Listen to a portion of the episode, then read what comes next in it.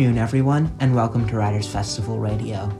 We are broadcasting from the unceded and unsurrendered territory of the Algonquin Anishinaabe people. My name is Aidan Wilson, and it gives me great pleasure to welcome you to the podcast. I'm a student at Lisgar Collegiate Institute, and I'm the co founder of the Republic of Childhood. Welcome to our fourth season of conversations about the future of learning. Please take a moment to rate and review Writers Festival Radio, and don't hesitate to recommend it to a friend. If you enjoy this podcast or any of our virtual programming, please consider making a charitable donation. Your financial support will allow us to continue to bring you the world's most interesting authors and thinkers. We can't do it without you. Special thanks to the Ottawa Community Foundation and the TELUS Friendly Future Foundation for supporting our Virtual Republic programming. Today's guest, Andy Hargreaves, speaks to us in a clear and authentic voice. We all deserve a first class education, regardless of our socio-economic pedigree. At the age of seven, from a working class upbringing in the northwest England in the 1950s, Andy's educational trajectory was set when he was placed in the A stream and then grammar school. University and a career are usually reserved for those who come from wealth and privilege. As we enter the third decade of the 21st century, the class divide is even stronger than it was when he was in his youth. Moving, a memoir of education and social mobility, reads like a novel about families who seek better lives for their children. As Andy writes, people's past should not be held hostage to their futures. Here's Andy Hargreaves in conversation with Neil Wilson.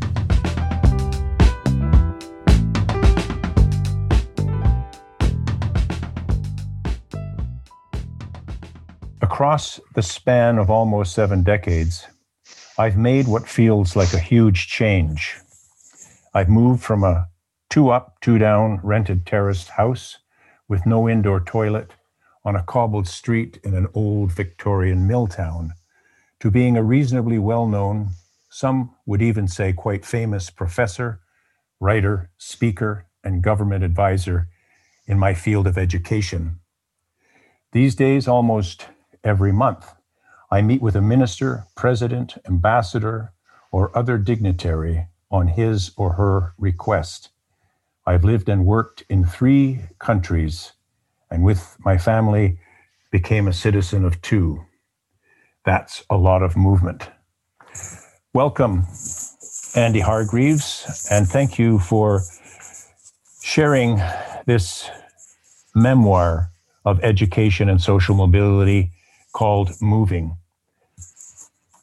You know, Andy, this half of the book, the, the autobiographical material, to me, has a feel of an Alan Sillitoe novel, perhaps Saturday mm. night, uh, Sunday morning, or the loneliness mm-hmm. of a mm-hmm. long distance runner. And the, you know, the, the British New Wave, the Karel Reisz genre. It's just so gritty, and it's you can you're, you're there. It's it's an amazing amazing accomplishment. Thank you. Thank you. That's very kind. It's uh, I come slightly after Sillitoe. I'm sure. uh, fairly senior, but I'm not that senior. um, I would like to um, ask you to give us a sense of the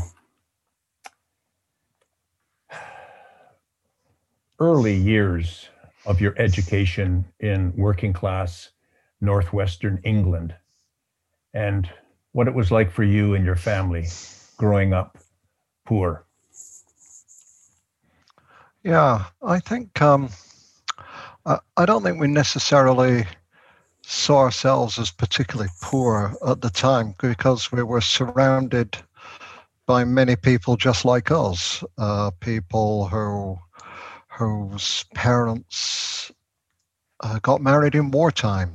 Um, I came of age during the Depression, uh, raised the children during uh, rationing, lived working class lives, wanted something better, found their way into social housing, um, what in England we call council housing, one of the greatest movements for opportunity and working class people after after the war.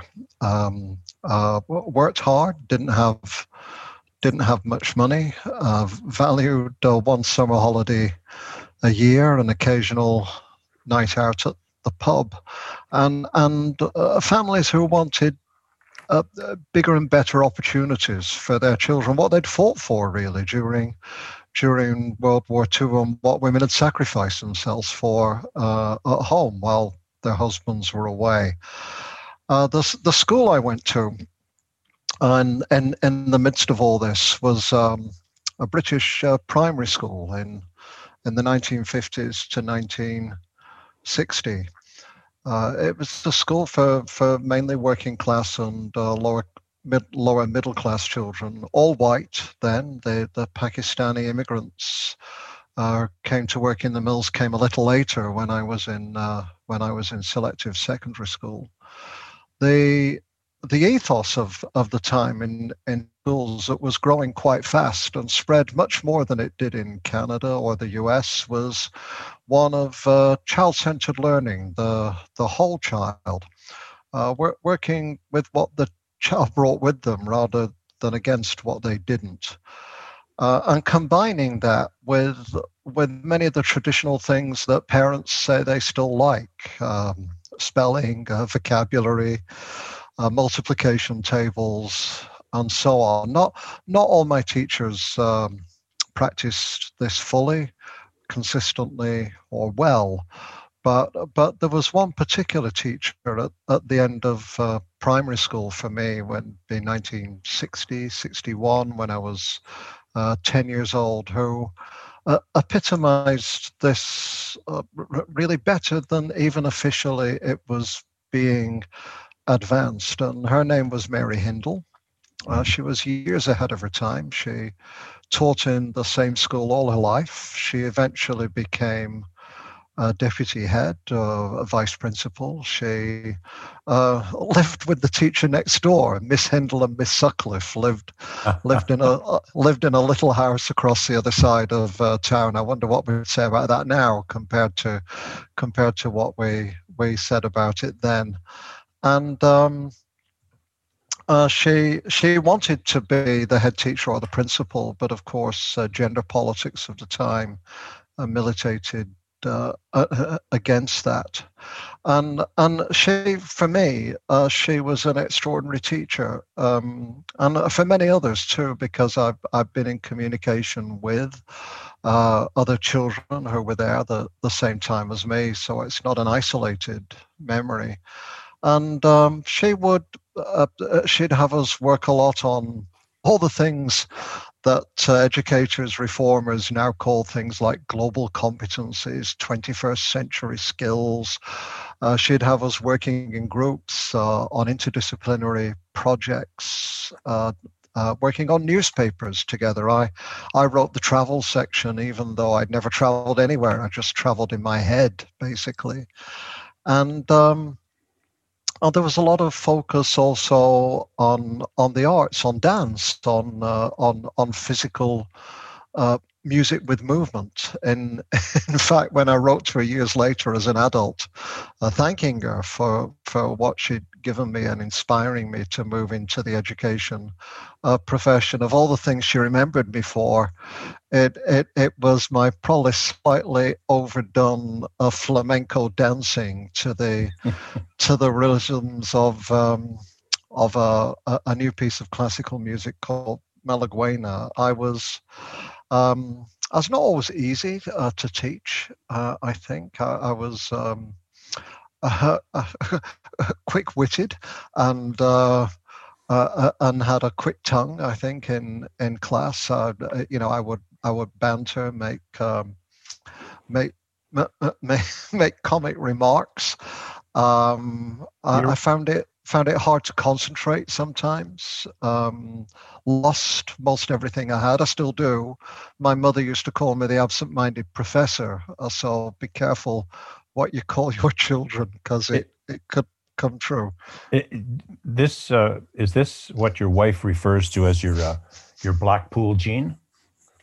Uh, my the, the, the, yeah let, let let's talk about the blackpool gene because because i think uh, what i'm trying to say i guess about mary hindle is that uh, is is is that she she understood what i was like. She understood the whole of me but didn't but but didn't let me be too much of me, and that that is what we expect our teachers at, at their best to to do. Uh, my Blackpool gene is a, a Blackpool is I I think now um, has two of the three most uh, deprived neighborhoods in the whole of eh, the UK.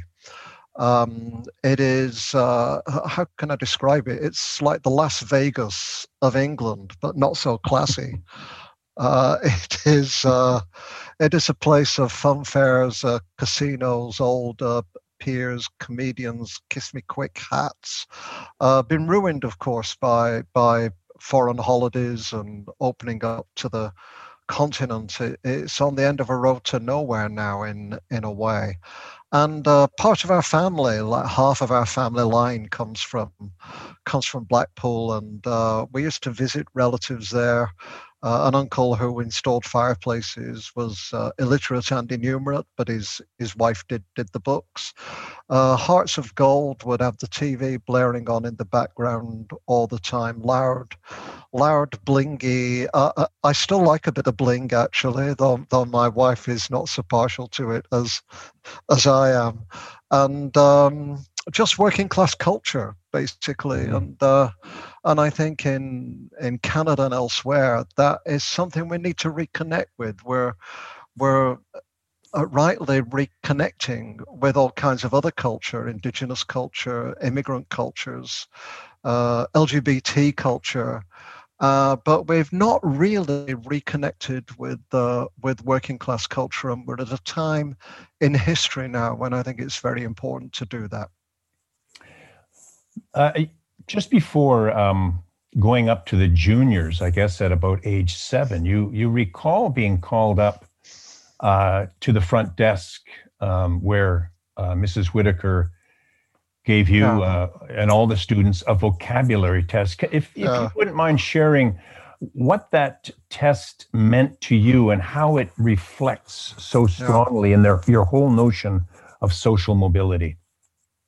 It's it's very strange what we remember from our uh, early childhood. Ask ask most kids what they remember of early childhood. They'll probably remember sand and uh, and, and, water and playing outside.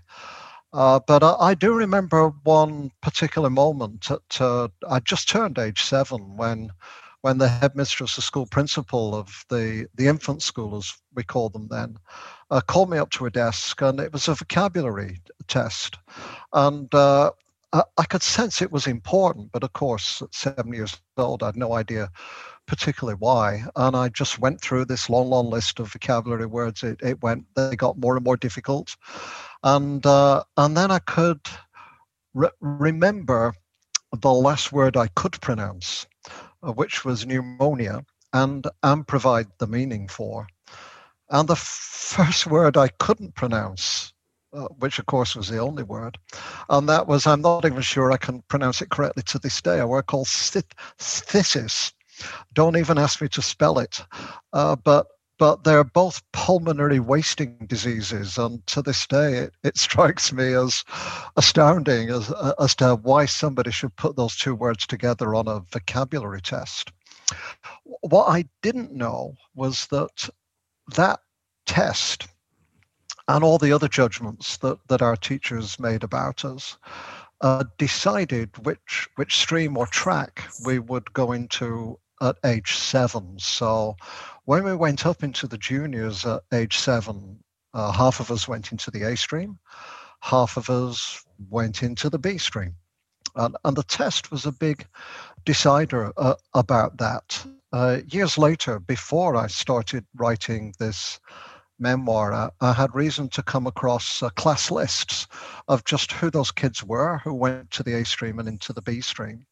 I remembered almost no one from the B stream because we didn't connect with them, we didn't study with them, they weren't our friends already. We were being separated into two different worlds. And then when we came to 11, we had another test then called the 11 plus that would decide between 20% or so of kids in the town who would go on to a selective academic grammar school and the other 80% who would go who would go on to what I guess you would call a vocational school now.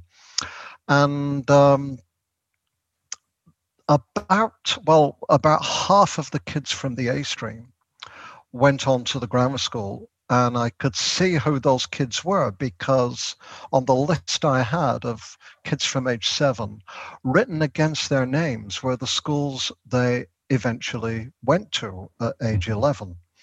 And many of the kids in the A stream went on to the selective school, and none of the kids in the B stream went on. And in fact, the research at the time and subsequently shows the same kind of pattern. So not only were our futures in a way set out at age 11, I, I passed the test at 11, my two brothers didn't. I went eventually across the country to university. They went to factories down the bottom of the hill. But, but it was actually decided at seven, uh, long, long before that. And of course, we can say, well, this doesn't have any relevance now, but, but think of all the reading groups there are in, in elementary school that they have different names animals flowers whatever they might be uh, and already there we're starting to separate children out and deciding their futures for them well well, we had this test at age 11, and everybody knew it was important. It, it wasn't really an accountability test like, like Canadian tests are, it was a selection test. It was really to to decide where you would go next, probably your whole future. And uh, everybody knew this. And, and my mum and dad would, would repeat the words that, that everybody, all other parents said, which, which is, you know, don't worry, lad, it won't be the end of the world if, if you don't pass. But of course, my two brothers had already not passed. They'd gone on to secondary modern and uh, technical schools um, which, which was for one of my, for both my brothers had lifelong impact. For one of them in particular, my eldest brother, I remember uh, t- talking to him in his 50s. We're fixing something together. And I said, Pete, you're so lucky you have a talent for this. I've, I've no talent for this kind of thing whatsoever. I'm, I'm the kind of guy who fixes uh, instant pack furniture and always has three screws left over. And uh, and he said, uh, and, uh, and he was pretty sharp in response. And he said, I have no talent for this whatsoever. He said, My talent is for history, for music, for opera, for art. But I wasn't allowed to study any of these things at the school that I was sent to at, at age 11. The only skills I was allowed to develop were those that equipped me to work in a in a factory. So, so when we talk about social mobility, uh, let, let's talk first about people like my brothers who were really rejected very early on and had to work their way up on the job for decades afterwards to compensate for what their schooling took away from them. And then there are people like me who are affected in another way the people who do succeed, who do pass, who do move up. But, but often it, it comes at a very great price. And the, the first one of that is just the, the, the weight that hangs upon everybody, the, the kids and the parents, when when these tests and exams were were taken. Uh, I wasn't really a, a, that aware of it at the time. I deny that that I was actively worried. But as you said, Neil, uh, I, I, didn't go out. I, I, I, stopped playing. I became sick. I had I was back and forth to the doctors. I'm still a hypochondriac to this day, by the way, although some of it's quite functional. Um, in terms of self in terms of self i once diagnosed myself correctly as having african tick bite fever which wow. i had a one in two which i had a one in two million chance of catching uh, even after i'd been bitten and um, so it, it is quite functional but but uh, clearly this was then as tests often do now, uh, causing considerable anxiety. Um, so uh, I'll be the first to say some of my strong feelings about testing. There's a little bit of projection there, but the research is also very clear uh, that that in the US, in England, and even in places like Ontario, Alberta, And I've done a lot of research in Ontario where we have uh, tests for young children that, that have a lot of weight placed upon them. Uh, the, the, anxiety it causes is uh, is considerable. We've seen this in a review we did for Premier Kathleen Wynne. We've seen this in our own research. So this is not something that just lays in the curious distant past across another side of the Atlantic, but, but is something that stays with us. Yeah, and and you know over the years, and you've been involved in some of this leading edge research. They, that used to be that well, it was genetic. Working class uh, families don't do as well in school as their middle class because you know they they don't have the genes that the richer people do. Mm.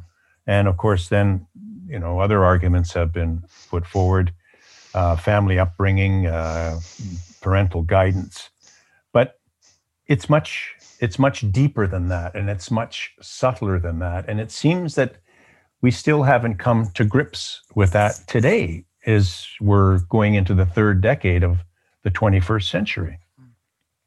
The, the, the argument that working class underachievement is genetic is as nonsensical as the argument that that the achievement of black and minority students and indigenous students is uh, is genetic. I think uh, uh, to, today in Canada, with we can see with appalling clarity uh, the the struggles that students in indigenous communities, uh, FNMI, uh, have have with their learning because of the historical indignities that that have been inflicted on them for decades, uh, centuries, actually.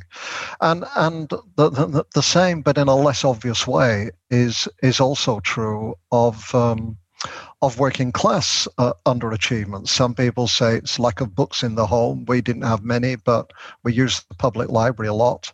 Uh, some people say it's lack of encouragement, but but I certainly had that from from my parents, as as many kids do. Uh, but uh, but some of it is is the failure to connect uh, the culture of the school and and the knowledge of the young person with with the culture of the home, the community, the neighborhood, uh, the social class or ethnic group that uh, that a young person belongs to. And uh, when I went to high school, grammar school, after a, a pretty good first year when I was, uh, you know, topping. I was in the top stream. I was top in two or three subjects, including maths. I was, I was the top boy in the town of of forty thousand uh, people. Then, then two things happened at, at the same time. One is. Uh, one is my dad died when I was uh, 12 years old, and that was, of course, you know, a loss as it is for any child.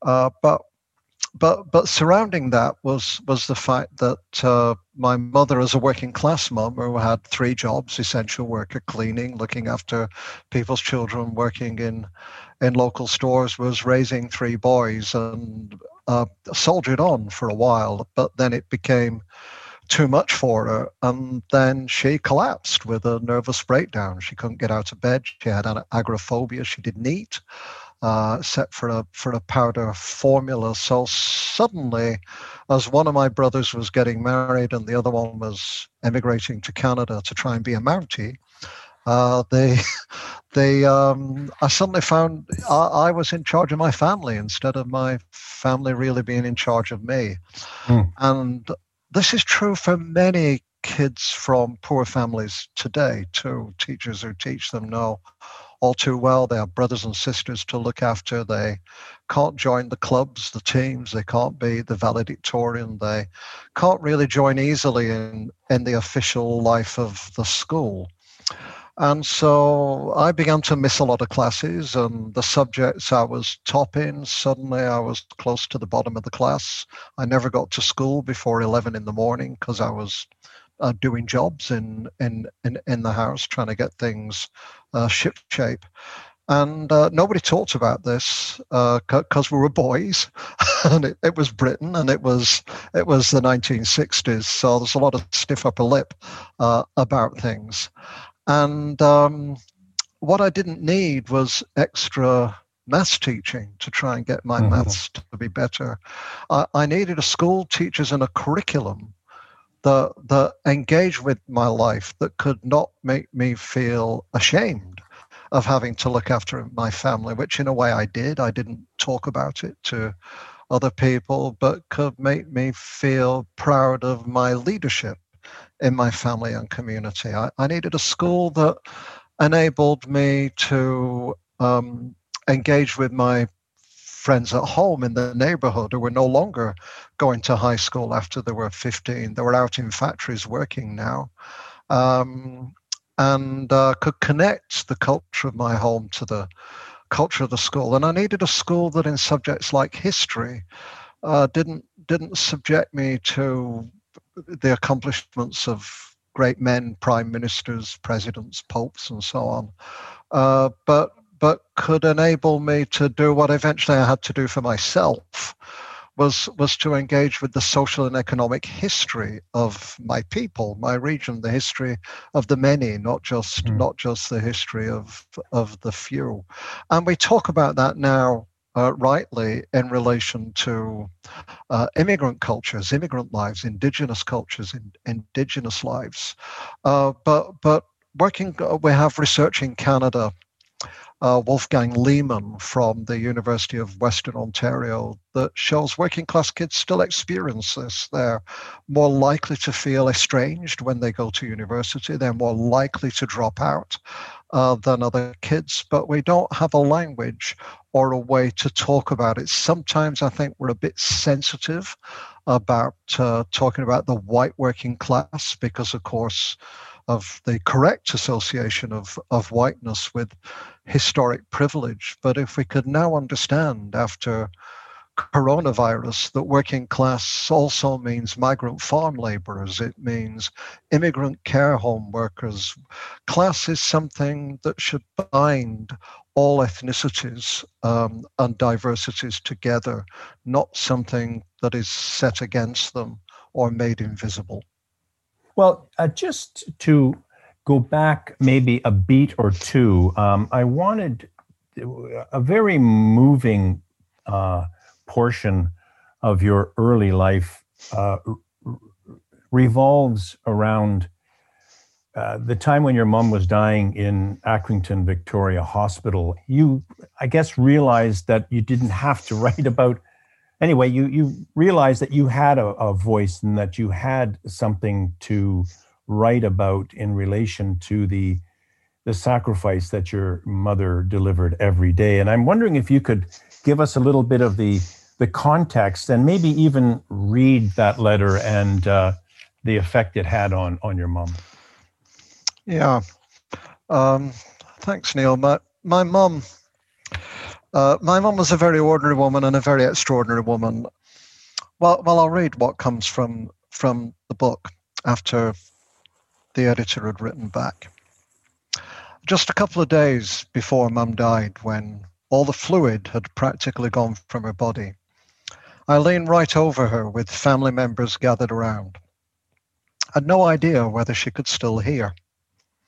Mum, I said, I've something to tell you.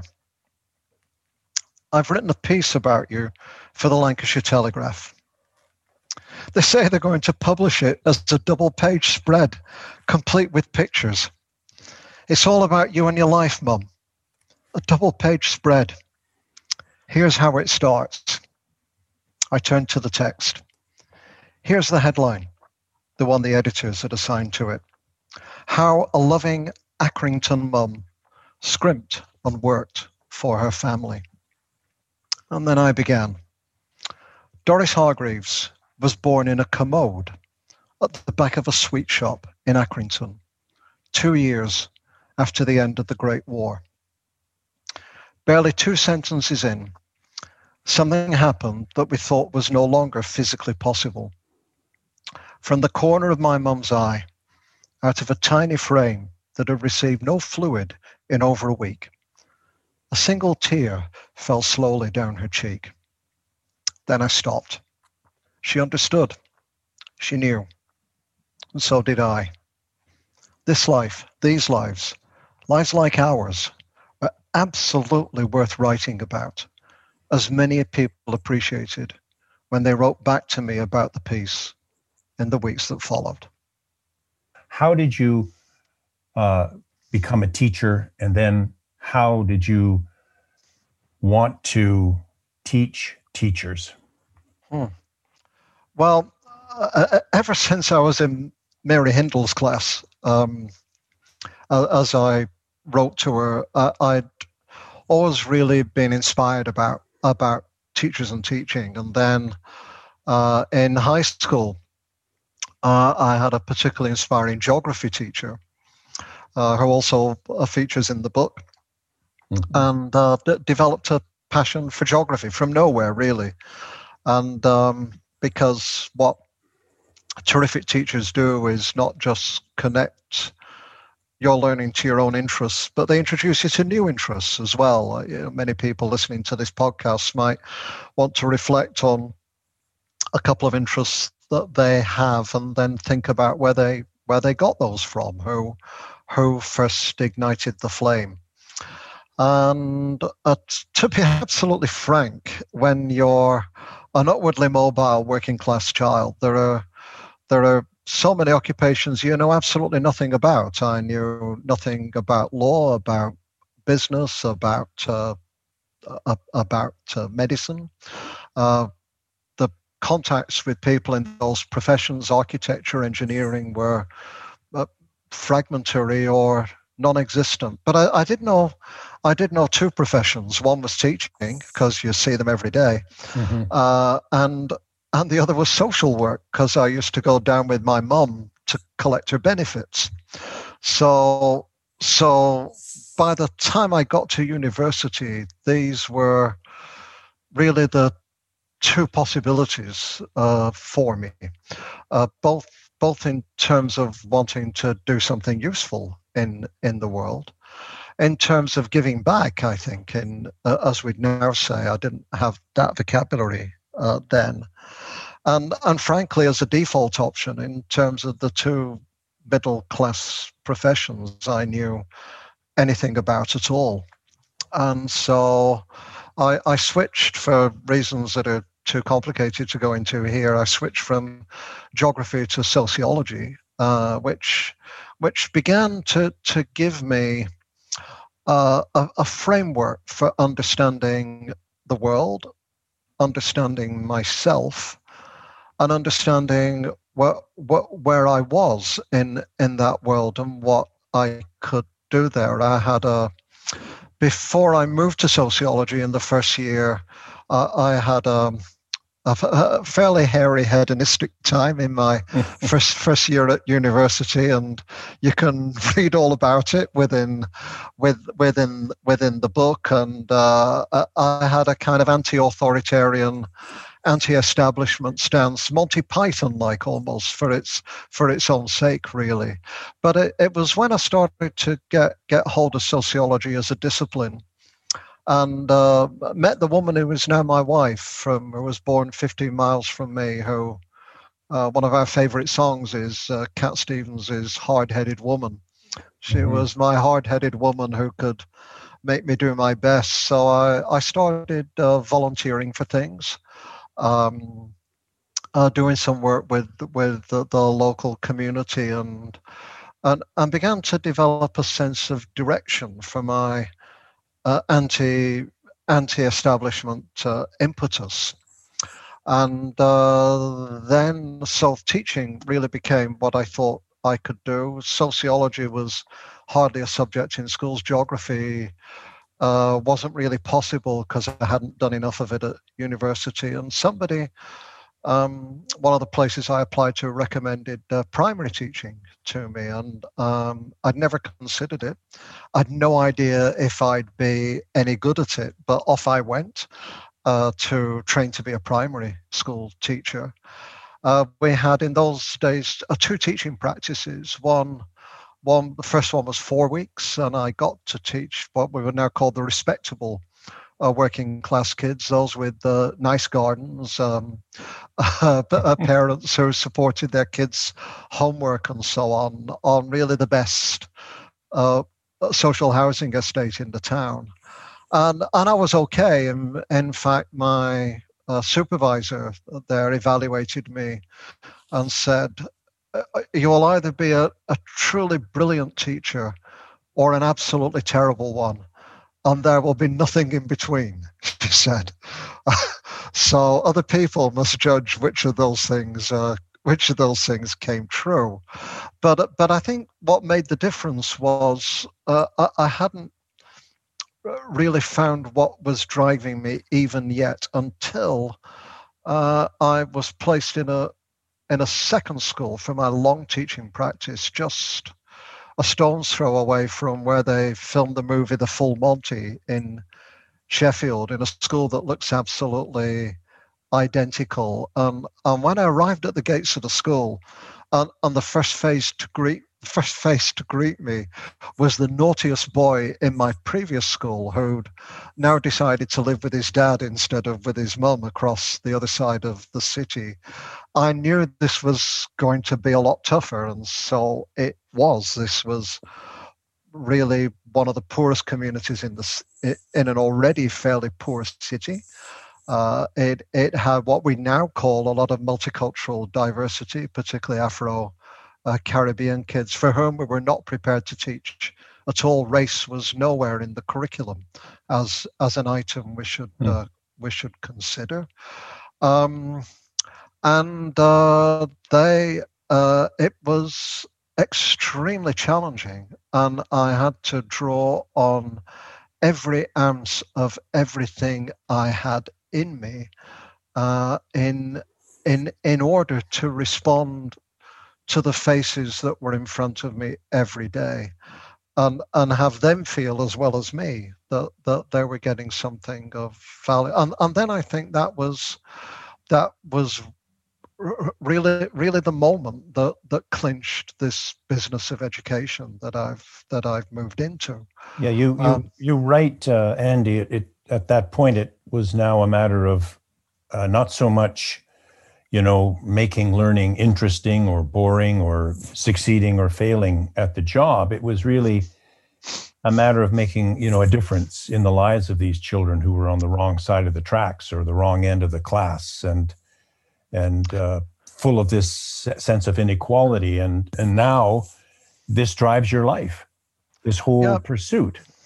They well, my next book is uh, that's in press now is uh, and today I'm I'm just editing for the publisher the last uh, chapter is on student engagement. And and a subtitle of the book is is beyond relevance technology and fun so one of the ways we get achievement in our young people is by engaging them in their learning. But but it's not just about you know making learning more enjoyable or interesting or or uh, or fun or getting them focused or giving them more grit oh, but wow. it's it's really about transforming the relationship uh, a bit between kids and, and their learning especially kids who come from backgrounds where they struggle so that their learning c- connects with those backgrounds helps them feel that, that they're a valued part of the world has something to contribute to the world and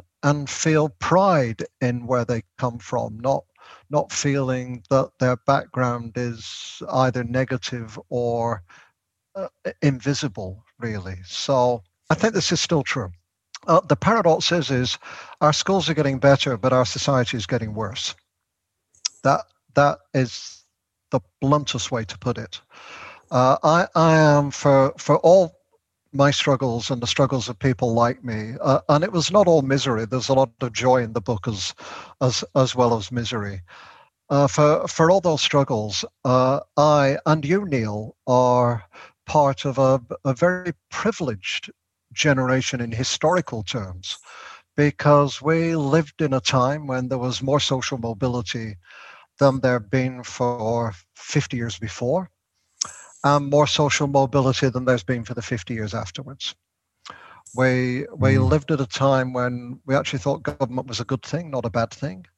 When uh, in, investing in public housing, public libraries, uh, public education was seen as a way to, to create opportunities uh, for everyone when when uh, mobility depended on achievement and not on nepotism or internships or uh, ways ways through the door that privileged families could give you. And in the last 40 years, what we've seen, and our government in Canada is dealing with right now, is is uh, a widening of the gaps, not not only in income but primarily in wealth. So we know that one percent of the economic distribution in society now now owns more than 50% of, of the wealth globally. Uh, they, uh, whereas the groups at the bottom have made uh, far less progress. So if we see social mobility as a kind of ladder, and, and many people see mobility as an, as an alternative to greater equality, uh, many people say, believe in, in all good faith that, well, it's okay to have inequalities in society if there are fair chances for people to move up wherever they come from based, based on their accomplishments. But, but when inequality gets greater, the rungs on the ladder move further apart. And there are few of you, fewer of you moving up the ladder together. So it just becomes harder to, to make progress. And once people have made progress, like many of our dot com millionaires, often by their own efforts, uh, what they do is they then turn, uh, and we're probably part of this, we, we turn the meritocracy into an aristocracy. And uh, we start to get our kids into after school clubs. We move across other sides of town where the the better schools might might be. Uh, we we angle for internships. We uh, encourage our kids to go on uh, travel or do volunteering work. Meanwhile, uh, the working class kids, uh, including many of the kids from who are new Canadians, coming from war-torn countries overseas, starting again from almost nothing when they when they come here that uh, they they don't have all those things uh, behind them, and so it's not just their own efforts or not that determine whether they get ahead, but it is the efforts of the others who've already got ahead that are leaving them behind. So. Mm. So I think that the thing now, which we're facing in, in many parts of uh, the world, in, in this country, and and the US election that is going on right now is actually how can we narrow some of those gaps and and still have some inequality, but we'll have differences between rich and poor, but not between filthy rich and dirt poor. So it, it it's just easier for everybody to have a fair chance to progress mm. by their efforts and accomplishments. Well, what a, a great note to end on, Andy. Uh, you know, this book, Moving, a memoir of education and social mobility, is just so full of, of grit. And, and you, you talk about it's, it's not just the grit of sheer perseverance or tenacity in response to daily adversity, it's also the grit of defiance in the face right. of obstructive and oppressive authority. Thank you so much, Andy. I, I do hope we can have another conversation, um, and I look forward to the next book. Let's get it edited and, and out to press. Thank you so much. Thank you, Neil, and thanks for everything you're doing with the festival. It's a really great contribution. That was Neil Wilson in conversation with Andy Hargreaves. Special thanks to the Ottawa Public Library and Library and Archives Canada for their collaboration in our virtual season. It's all available online at writersfestival.org, and all you need to do to connect with some of the world's most acclaimed authors is click play. Please consider making a donation to support our virtual programming, as it may be a long while before we are able to gather again in person. The next Republic of Childhood episodes of Writers Festival Radio, War at the Snow White Motel with Tim Jones, as well as Student Activism and the Crime Crisis featuring Vidya Shaw and Alexis Benz, appear on November 27th. This podcast is produced by Aaron Flynn. Original music and sound engineering by Mike Dubé. Kira Harris is the festival's program director. Neil Wilson and Taya Yateman are my fellow co founders of the Republic of Childhood, and I'm Aiden Wilson. Thank you all for listening.